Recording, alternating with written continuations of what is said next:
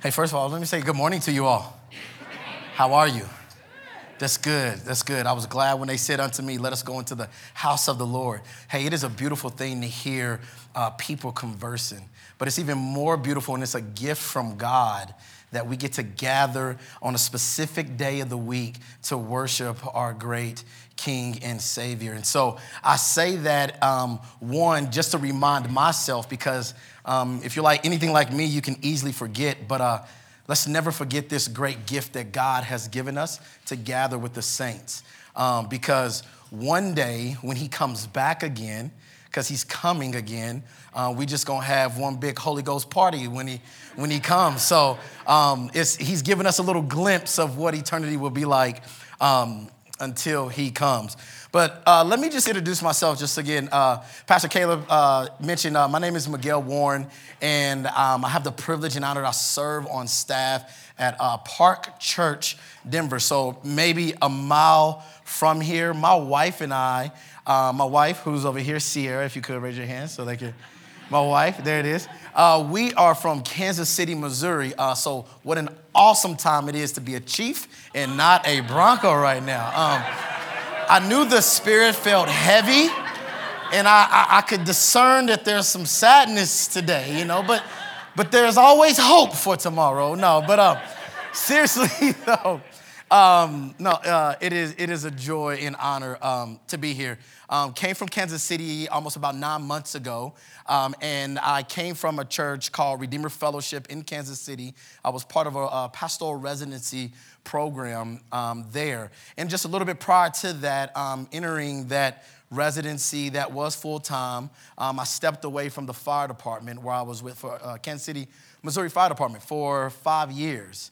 And so, um, just even prior to the residency, man, we love the church. We've always was serving in the church, high capacity volunteers. So it's by God's grace that He just afforded this opportunity to be able to uh, do, uh, step in and do this vocationally uh, full time. So uh, that's just a, a little bit um, about myself. Oh, I, I, forgot to tell you, I serve on Park Church staff. I uh, oversee our gospel communities, also known as small groups, life groups, missional groups you name it, whatever you want to call it, is living together throughout the week. Um, so, which is basically small groups, and I have the privilege to serve um, in that capacity. So, if you would please, um, I'm gonna I'm gonna pray for us. And but before I pray, what I'll do is I want to read to us from our text today, which will come from Titus chapter 2. Titus chapter 2, it will be verses 11 through 14. And so I'll read Titus chapter 2 verses 11 through 14, and then I'll pray for us. And as I pray, if you could please pray for me, and again, and I'll pray for us as we get ready to sit at the feet of Jesus to hear from him. So, Titus chapter 2, if you would, take your, your phone, your Bible, your app, whatever means that you have uh, to see God's word. Um, and I'll wait for just a few moments, and then I'll dive right in and, and start reading for us.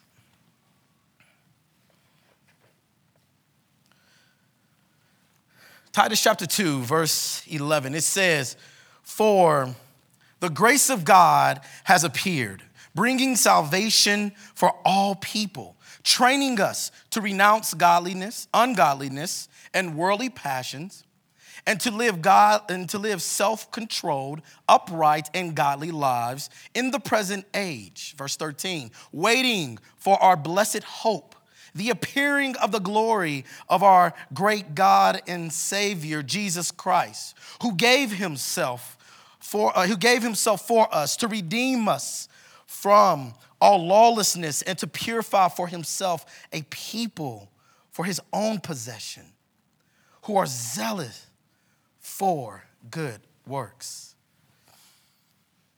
As I pray, just remember we're not praying to air, we're not shooting things up, hoping that it'll be grabbed, but we're praying to a God who is real, a God who desires to hear from his children and actually desires to speak to his children. So just take a moment to reorient your heart to recognize that he is with us, he's present now. Lord, my, my Father, God, we thank you for who you are and all that you do. Thank you for your love, your faithfulness, your compassion, your mercy, your justice. God, thank you for the way that you're faithful, even when we're faithless, God.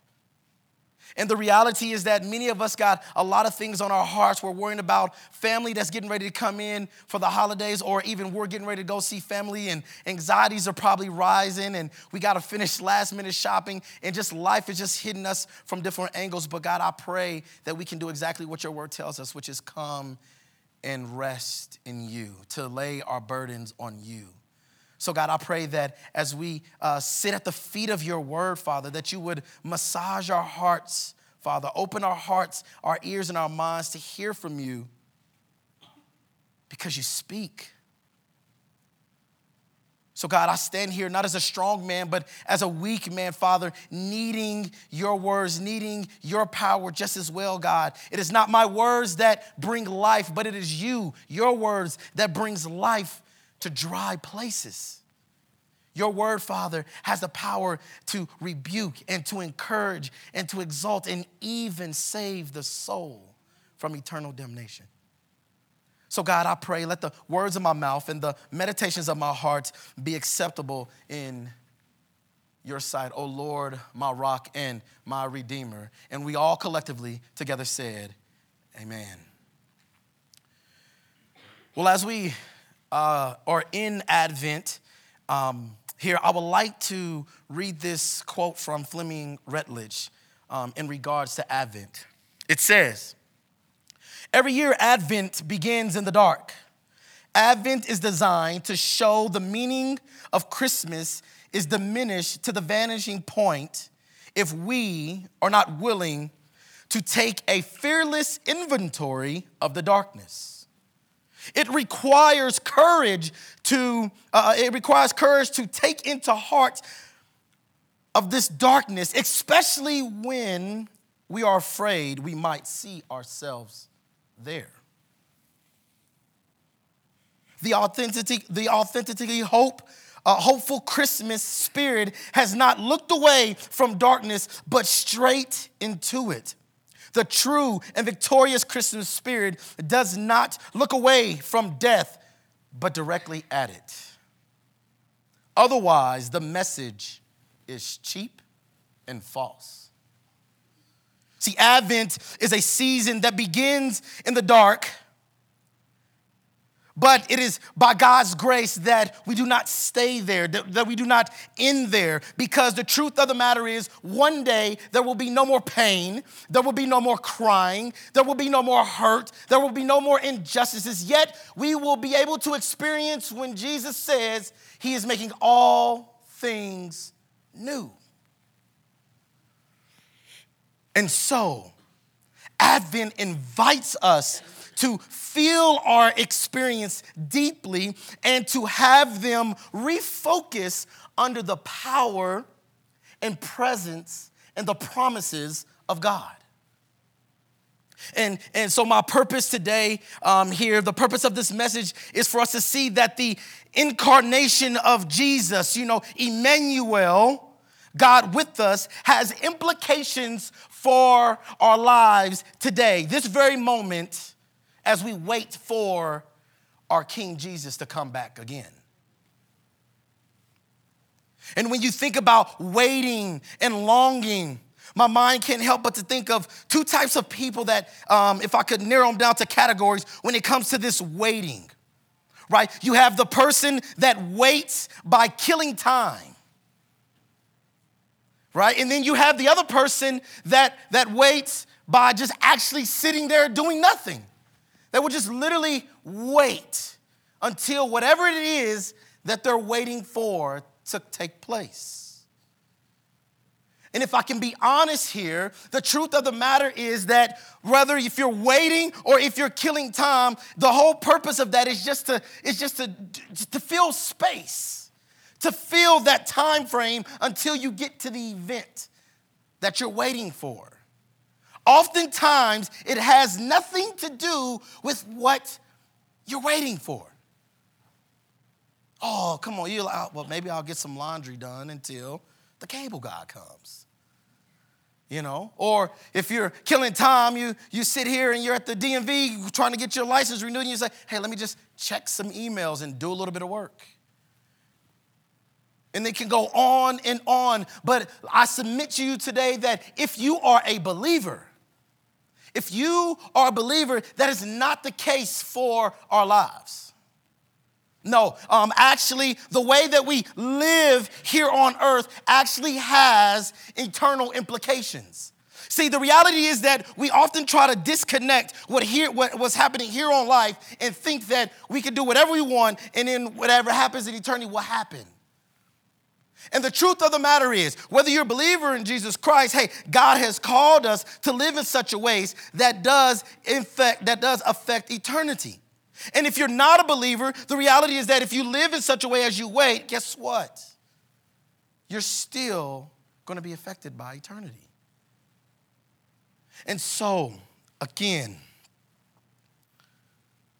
our lives here today on earth, as we long, as we wait, as we groan in, in anticipation for our second, for the second coming of King Jesus, we have to remember and remind ourselves that how we live today does matter and has eternal implications. If you don't believe me, 2 Timothy uh, 4 um, 6 through 8, Paul says, I am already being poured out as a drink offering. And the time of my departure has come. I have fought the good fight. Interesting there. He says, I have finished the race. I have kept the faith. Uh, faith. Henceforth, there is, there is laid up for me the crown of righteousness, which the Lord, the righteous judge, will award me, right? On that day, not only me, but here's this, but also all who have loved his appearing. First John 3 2 tells us, Beloved, you are God's children now, and what will be has not yet appeared. Right? What has, has not yet appeared, but we know that when he appears, when Jesus appears, we shall be like him because we shall see him as he is. And so, again, my purpose of today's message is for us to see that the incarnation of Jesus, this Emmanuel, God with us, has implications for our lives today as we wait eagerly for the second coming of our King Jesus. If you would please turn your eyes to verse 11. He says in verse 11 here, Paul is giving instructions to Titus here and these Cretans on how they ought to, to live in an ethical way and hold fast to God's word when it comes to this doctrine teaching um, as we wait for the Messiah to come. And he starts off here in verse 11 and says, For the grace of God has appeared, bringing salvation for all people here Notice this verse 11 here speaks of our justification because it talks about the salvation. He's bringing salvation for all people. But understand here, when you see in the first verse, it says, The grace of God appeared, which lets us know that this grace is Jesus, the, in the first coming of Jesus, the incarnation of Jesus here. And notice that it's categorized as grace is because you and I, this world, we did not deserve it. In all of our good ways and in the way that we love people and care for people, the reality of it is, at the core of who we are, we don't deserve the love and grace of God. We deserve his wrath, but it is his grace because he loves us. This grace appeared as it talks about. And again, it's not about what you can give. But it's his rich love that he said that because I love you, because from eternity, uh, because when it happened in the Garden of Eden, he didn't just leave us in ruins. He said, hey, the seed from this woman will crush the very head of this serpent. Because he loves us. And so the grace of God appeared here. And it's very important to understand when it talks about how this grace of God appeared, how Jesus Christ here appeared. Notice it did not evolve from history. The text is very clear. It appeared, meaning that Jesus, in the beginning of time, before the foundations, before our great God spoke this cosmos in existence, before he painted this black canvas with the sun, the moon, the stars, and the beautiful waters and the beautiful mountains, when we look west, Jesus was already there. And so he appeared. He invaded time. He didn't come from this time. He was beginning of time. Even 2 Timothy chapter 1:10 lets us know that and which now has been manifested through the appearing of our Savior Jesus of our Savior Christ Jesus, who abolished death and brought life and immorality to light through the gospel. Galatians 4 4 tells us here, but when the fullness of time had come, God sent forth his son, born of a woman, born under the law, to redeem us, family, to redeem you, my brothers and sisters, myself and yourself. He came. And so the text says, He appeared, which is so powerful. And the idea here is that he appeared, and I believe what Paul is getting at is trying to give this illustration how this beautiful light has appeared in this dark world to push back darkness, to not leave us stranded here. Ephesians chapter 5, 8 tells us, For at one time you were darkness, but now, but now, those who put their hope and trust in Jesus, you are light. Colossians 1:13 tells us he has delivered us from the dominion of darkness and transferred us from the uh, uh, and transferred us to the kingdom of his beloved son. Understand the grace of God, Jesus Christ has appeared because we were all in dark darkness, and yet because of his love, that lavishly, because he loved us so lavishly, said, Hey, guess what? I want to give myself. I want to come and I, I want to be obedient to the Father. And we'll talk about it later. Jesus, in all of his glory, God, in all of his glory, decided to come down as a baby boy to stuff all that glory in filthy flesh, to take the wrath of God on your half, in my behalf. And notice that Jesus Christ appeared, that it talks about, and it's to bringing salvation to all people. To all people, not just rich people, not just poor people, not just black people, Hispanics, Asians, Latinos, white, but for all people. He's bringing, he came to bring the salvation for all people here, to deliver us from the bondage and the enslavement that entrapped us before we put our hope and trust in him. And so, again, as you wait for Him, your life has implications for eternity. But understand here, it's very important for us to see that the text of verse 1 tells us how this grace appeared to bring salvation to all people. But how many of you all know that the salvific grace is not just limited to what Jesus has done on the cross? See, because if you just limit it to, uh, um, excuse me, uh, what I say, if you just limit it to the fact that he died on the cross for your sins, that's not the totality of what the gospel is. See, he came to redeem all things, the whole world. And the Bible tells us that we are being transformed day by day from glory to the next glory until he comes. Which lets us know that, yes, there is salvation here uh, from the, uh, that speaks of the justification perspective. But we'll see in verse 12 how it actually speaks to the sanctification process, the actual transformation by the grace that appeared for glory that is to come. And so Paul did not limit the operation of God's grace towards justification in restriction, actually, uh, uh in, in the restricted conversion experience. Rather, throughout the letters, throughout Paul's letters, he indicates that God's grace continues to operate in the sanctification process of the Christian's life.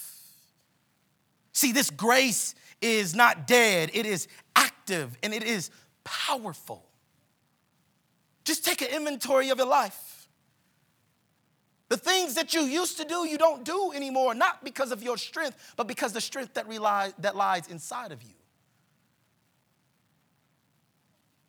And if you're honest, there's still things that we struggle with, things that you want, that you desire to grab after.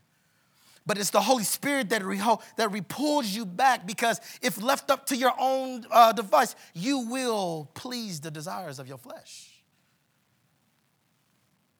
I mean, think about this power, this grace, how it's active and powerful. It sustains us in a time of need. Second Corinthians 12, 9 tells us it provides strength to us. 1 Corinthians 15 10. It produces thanksgiving and glory to God. It affects our conversations. Colossians 4 6. It enables believers to live holy and godly lives, as 2 Corinthians 1 12 speaks of. And so, again, let's look at verse 12, and it will show that while we wait, we must train. While we wait, we must train. Where do we get that from? Well, let's look at verse 12. He says, training us to renounce ungodliness and worldly passions and to live self controlled, upright, and godly lives in the present age. Notice here now, this training is not a limited to duties. This training is not duties to perform, but actually, what God is calling us as we wait for his second coming is to live a noble life, to live in such a way that is pleasing and acceptable in his sight, so that one day when we stand before him in glory, Good job. Well done, my good and faithful servant. So understand here, this training is not a burden. This is not a yoke that He is placing upon us. Because again, as I was saying through our prayer, God calls us to lay our burdens onto Him, to come and find rest in Him, not to, to, to put us down as we live here as ambassadors, as a sweet aroma and a representation of Him. No, that's not what He's training us for. So don't think about this as a check as a, re, a religion to do things, but actually a way of life that God calls us to live as we wait for His second coming. I remember that when I, one thing about, here's the, here's the beautiful thing.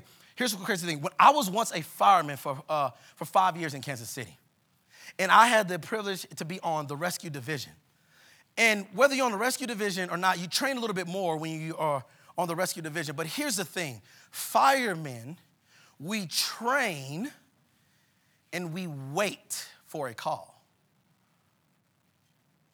Some days we get calls, and then some days we don't.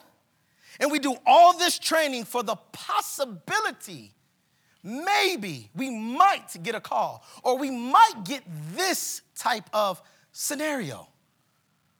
And one would say, well, why would you even do that training anyway?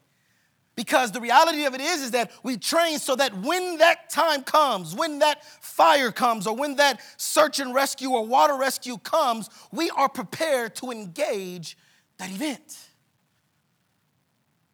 But unlike being a fireman where you wait and you might get a call, understand this, people, we will experience a call one day. The call will either come where God calls you on to glory or if Jesus Christ comes back, whichever one happens first. But hear this the call will come. And so, as we wait for the call, as we wait for Him, we ought to train because, again, we know it is coming, not because I say so, but because His Word says so. And notice here, actually, I'll hold that point here.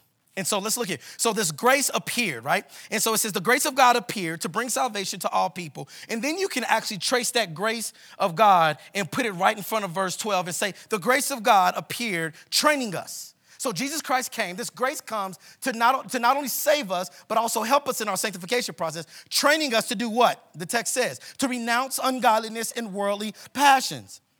And then he says, on, on, that's the negative. And on the flip side, it says to live uh, self controlled, upright, and godly lives in the present age. What we have to understand here is that he gives us negative and a positive. And the reality of it is, is that our spirit, or excuse me, our flesh is in competition. It fights and it wrestles against the spirit. See, Ephesians chapter 6 tells us, For we do not wrestle against flesh and blood, but against the rulers, against the authorities, against the cosmic powers of the present age, against the spiritual forces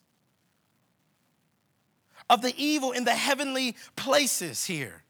And so understand that the training here is teaching us to say no to this ungodliness, to this worldly passion, to the world system way of living, but yet it also trains us at the same time to live our lives in such a way that is pleasing and honoring and acceptable to our God. Because if you're anything like me, how many of you know that you can be having a great morning and, and, and, you can be having a great time in your devotional and you're spending time with Jesus and things is great. And then all of a sudden you go to work and somebody is already irritating you. And where I grew up, it's kind of say like, hey, you gonna make me, you gonna make me put down my religion real quick. Because I gotta tell you a little bit what's on my mind. But just five minutes ago, you was praising and worshiping God, and it was a, a beautiful thing. And all of a sudden now, something's in you and it's competing. Or on the flip side, you could be living your life in such a way that is pleasing to God, and yet all of a sudden, the struggles that you deal with, the triggers that come up and arousing you, now all of a sudden the desires stir, and you want something that your flesh is desiring. See, you have to understand Galatians chapter 5, I believe it talks about, it says that if you do not walk in the Spirit, excuse me, if you do not walk in the flesh, you will not uh, uh, uh, carry out the desires of the flesh, right? And notice here that text, even in Galatians, doesn't say that you won't have desires. It says how you live, you won't carry them out. But if you live by the Spirit or walk by the Spirit, you will carry out the desires of the Spirit here. And so we see in this text how it is training us to say no to this God, ungodly ways, these worldly passions, but at the same time, calling us to live in such a way, live in self controlled, upright, and godly lives, of God, a life that is pleasing to God. But understand something here the word training here is not allowing you to do it on your own strength. You see, Ephesians chapter 6, 10 tells us, be strong in the Lord and strengthen in his might. Anybody ever try to do something in your own might and it fail? See, life happens or something happens and we become the, the, the, the, chess master and we're trying to move life around because we're like, hey, this is not good. I actually don't like this. This is, I'm, we're trying to fix things in our own might. Or if life is really good, what happens is that we, we may give him, uh, we may give Jesus some honorable mention credit right? We, we say it is my ability and look what I have done. But the reality of it is, is that in this life, as we wait and as we long for King Jesus to come back, God is not leaving you alone. Emmanuel, God is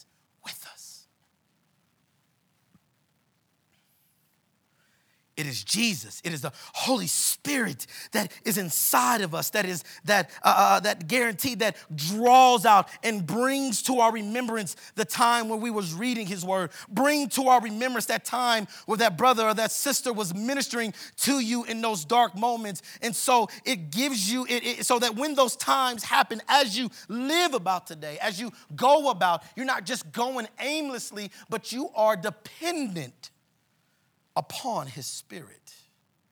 You are dependent. Your lives is up under the authority of God, which is up authority of Jesus, which is up under the authority of the Holy Spirit. And there you live and you move and you operate. And that is the source where you draw your strength from.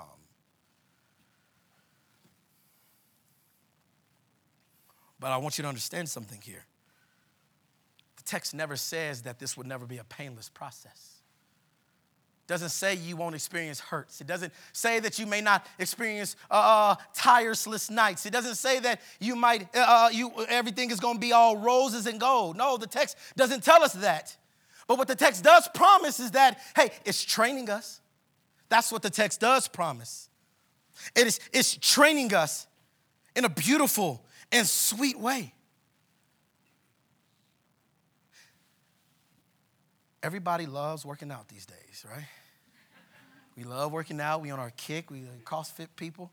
Everybody's good. We in the gym. We want to eat healthy. But when it comes to losing weight or it comes to having a healthier lifestyle, sometimes there comes a point where you don't long, no longer need the trainer. A couple things. You don't need them because one or her, you don't need the trainer because you've either gained this experience and you know now, like, okay, I know what to do. Or the second time it becomes a little bit too pricey, and you're like, look here, I, I love you, I appreciate you, but you gotta go. I can't, mm, I can't do that here. But the idea is that we have a trainer for a season or for a moment. And then it leaves. For whatever reason, it goes away. And now you are left to draw upon and to look and say, hey, well, what was it that they were done and, and, and, what they do? And this is how we do it. And matter of fact, many of us, after we get working out and get our lifestyle, we become trainers now. It's like we graduate and now says, I'm going to give my life away to healthy lifestyle living. And that is beautiful and all and well. But unlike the trainer that will leave, and unlike the trainer that for whatever reason will no longer be there, this is not the type of trainer, Emmanuel, God with us. The text tells us that it is training us. That ing is an active verb, it is a participle, meaning it is a continuation. It is that it, it is like when God says that he who began a good work in you will bring it to completion. See, it doesn't leave you hanging for whatever reason. It doesn't go out of business because someone bought them out. Actually, no, he owns the world. He owns a thousand on a cattle, uh, a thousand on a, uh, he owns the cattle on a thousand hills. He owns it all. And so this training us is ongoing. But notice here in the text that it's not just training for a moment, it says it's training us in the present age, meaning now.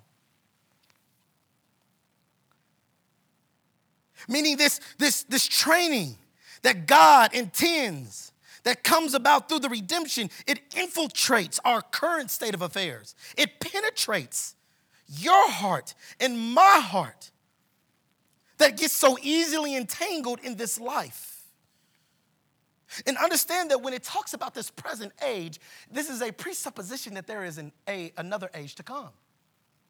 There is a future age to come, meaning Jesus is coming again here. And you have to understand that while we wait here on earth, as we long and we wait for our Jesus to come, understand God wants us to live in the fullness of Him and experience all of Him on this side of eternity. Why do you think when he says the disciples pray, when they say, Lord, teach us how to pray? And Jesus says, you start, Our Father who art in heaven, hallowed be thy name. Thy kingdom come, thy will be done on earth as it is in heaven. See, God doesn't just want us to get saved and just sit here and wait aimlessly, but actually, God desires and wants us to experience a glimpse of eternity, a glimpse of heaven here on earth. And He gives us a small taste of what it will be like because, as we know, in Romans chapter 8, things are groaning and it's not what it is to be yet. But see, as we wait, as we long, God wants us and desires us to experience all that He has to offer, all of Himself. He does not, He does not withhold. He, he's not saying, hey, I'll give you just a little taste and then we'll see what it looks like. No, He's saying, hey, as you're here on earth, as you're waiting for me, I'm training you, I'm with you. And just like anybody that works out, when the first day you work out, you're sore, it, it doesn't feel good. You actually question if you even should do this anyway. You walk different, you're walking funny. But as you continue to engage into the process, you get stronger and you're able to endure more. You still get a little bit sores. You still get nicks. You still get joints that get messed up because our body's not the, it's not what it used to be. Our body is decaying. But the reality is that the more you train, the more that you engage, you get stronger and stronger And is the same way as we wait, as we as God trains us, as the Jesus is with us, this grace that's training us, we get stronger as believers. We will never get to the point to where we'll never sin. That will happen in eternity. That will happen when there's a new heaven and new earth. But we get stronger. We're able to say no to sin and able to engage in such a life that pleases God because of the power that is at work in us. And so, if you would draw your eyes to verse, this training also happens while we wait. Because in verse 13, it tells us here, it says that waiting for our blessed hope, the appearing of the glory of our great God and Savior, Jesus Christ. Understand this lets us know that our salvation is not complete. And we know it's not complete because our lives and what we see and what we experience is exemplify that. We, we go and we're like, man, we're living for the Lord and everything is great. And all of a sudden, man, I just fell into sin. Man, I'm not loving my wife well. I'm not loving my friends well. All of a sudden. And so as you live life, you live experiences let you know. You see the injustices that taking place day in and day out, and you know that this is not the way that God intended it to be.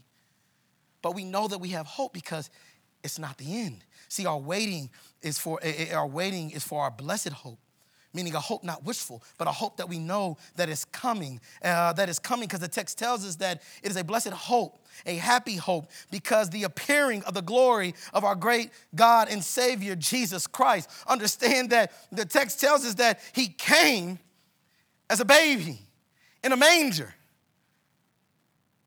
But now he's gonna come again as the King of Kings in all of his glory. He's coming back again here. And what's interesting that as we wait, as we grow, uh, uh, uh, uh Romans 8 tells us so best here. And he talked on Romans 8, uh, 8, excuse me, 18, verse 25. It says, For I consider the sufferings of the present age are not worthy, uh, are not worthy compared with the glory that is to be revealed to us. Mm, that's powerful there. What we know, what we're experiencing, the suffering that we have will does not compare to the glory that is to come. It says, For the creation waits with eager longing for the revealing of the sons of God. For the creation was subjected to fertility, not willingly, but because of him who subjected it in hope that the creation itself will be set free from the bondage of corruption and obtain the freedom of the glory of the child of God. He says in verse 22, for we are, for we know that the whole creation has been groaning together in the pains of childbirth unto now. And not only the creation, but get this, we ourselves, whether you know it or not, whether you express it or not, we ourselves who have the first fruits of the Spirit groan inwardly, here it is, as we eagerly wait for the adoption of the Son. And then he goes on to talks about how this hope is not a hope. It's not hope if you can see it, but yet he says for uh, for who hopes for what is what he sees, but we hope for what we do not see. We wait for it with patience. With patience. And so we know that we see that as we waiting here, we're eagerly groaning and saying, God, come, Lord. And as we wait, as we as we sit and we wait for the coming of Jesus, we can be like our sister Anna, uh, the prophetess in chapter 2 of Luke, where she kept going to the temple day in and day out. It says she never departed from the temple. Why did she never departed from the temple? Because she held on to God's promises. 84 years, the text says that she was a widow, but what kept her coming back, I believe, was the promises of God. It was His word, not her strength here. And so the text tells us in verse 13 that this appearing of the glory of our Christ, of our great God and Savior, Jesus Christ, who gave Himself for us.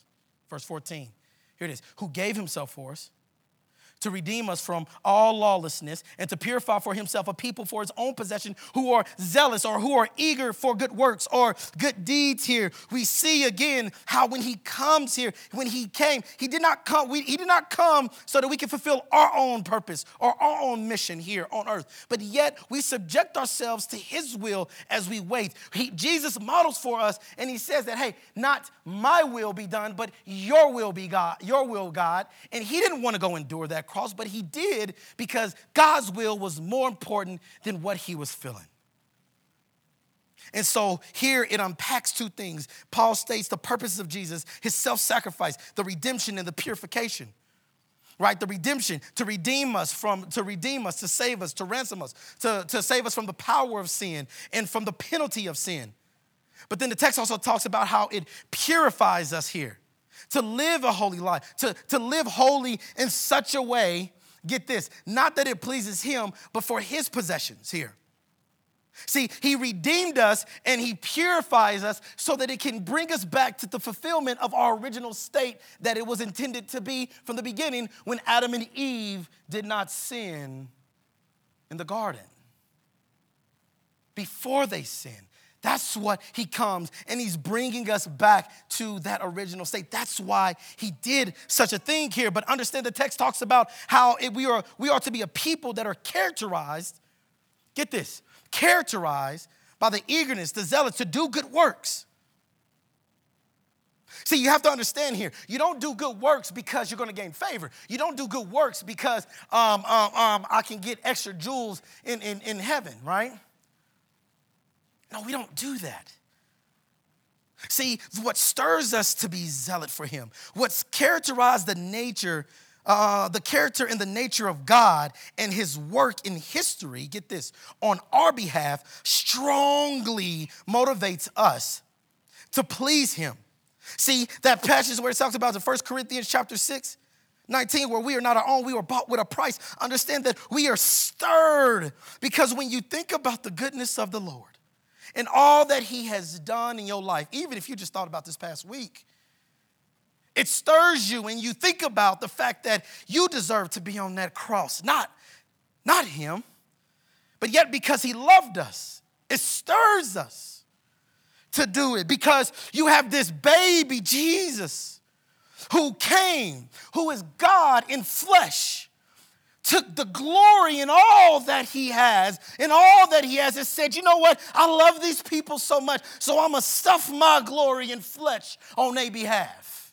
But not only did he do that, not only did he just stuff the flesh there as a baby, but he lived a perfect life. He lived a sinless life. He did what you and I could never do on our behalf. And yet, he didn't stop there. He marched on the way to the cross, to Golgotha there. And when they stretched him wide, and uh, when they hung him high and stretched him wide, your sins and my sins, as Colossians says, that were nailed to the cross. You see, he took the wrath that we deserve, and yet he gave us his righteousness. But the beautiful thing of all of that, people, is that not only did it stop there, he died and they buried him for three three days. But here's the beautiful thing of the gospel He rose up with power all in His hands. And because he rolled power up in his hands, death is defeated now. And because of that, the veil has been torn. And so that when life and things are hard, we can now approach the throne of grace boldly, not because of you and I, what we've done, but because the grace, the righteousness of Christ, the blood of Christ drips all over us. And so we can make our petitions boldly and we can go in his presence and we can live a life with confidence to know that Emmanuel, he is with us. So as you Wait eagerly for his coming. Hold fast to his word. He's training us while we wait. You want to spend time with him. You want to commune with him. And, and it's not just a matter about having those moments where you can just sit down and read for hours, but while you're at the car, he's with us. While you're on the job, he's with us. While you're dealing with kids, if you're a stay at home parent that's working your nerves, he is with us. He's with us. To the person at work that treats you wrong, He's with us. As we see injustices, we know that He's with us. And as you move about the city of Denver, as you go to your neighborhoods, understand He is with you. Hold fast to that, people, to know that one day our G- King Jesus is coming back. So while we wait, let's train for Him. And that's why, get this, and that's why we get to take communion. The purpose of communion is to remind us because if you're like any, we forgetful people, we'll forget real quick what somebody done for us. But we won't forget what we done for them. That's interesting, isn't it? But we come to the table and we take a piece of the bread and we remember his body that was broken on our behalf because he loved us, not because we deserved it, but because he loved his, his grace was rich, richly and lavishly gone upon us.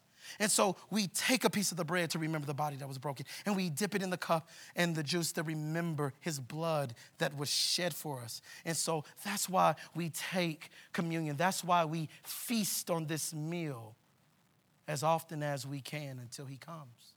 That's why he gives that, because he's coming again.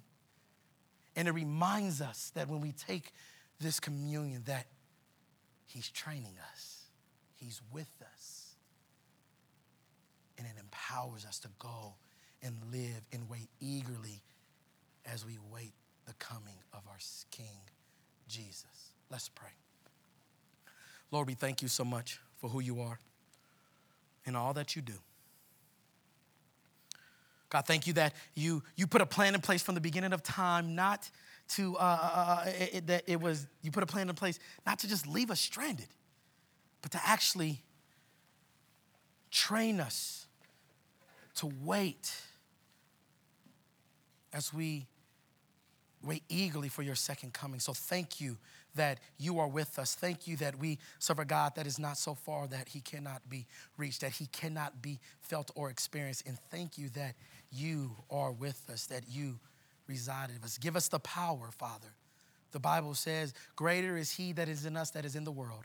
Help us hold fast to your word as we wait eagerly, as we are training for the second coming of your son, King Jesus. Knowing that if you do no more, you are still the most faithful and just God there is or ever will be.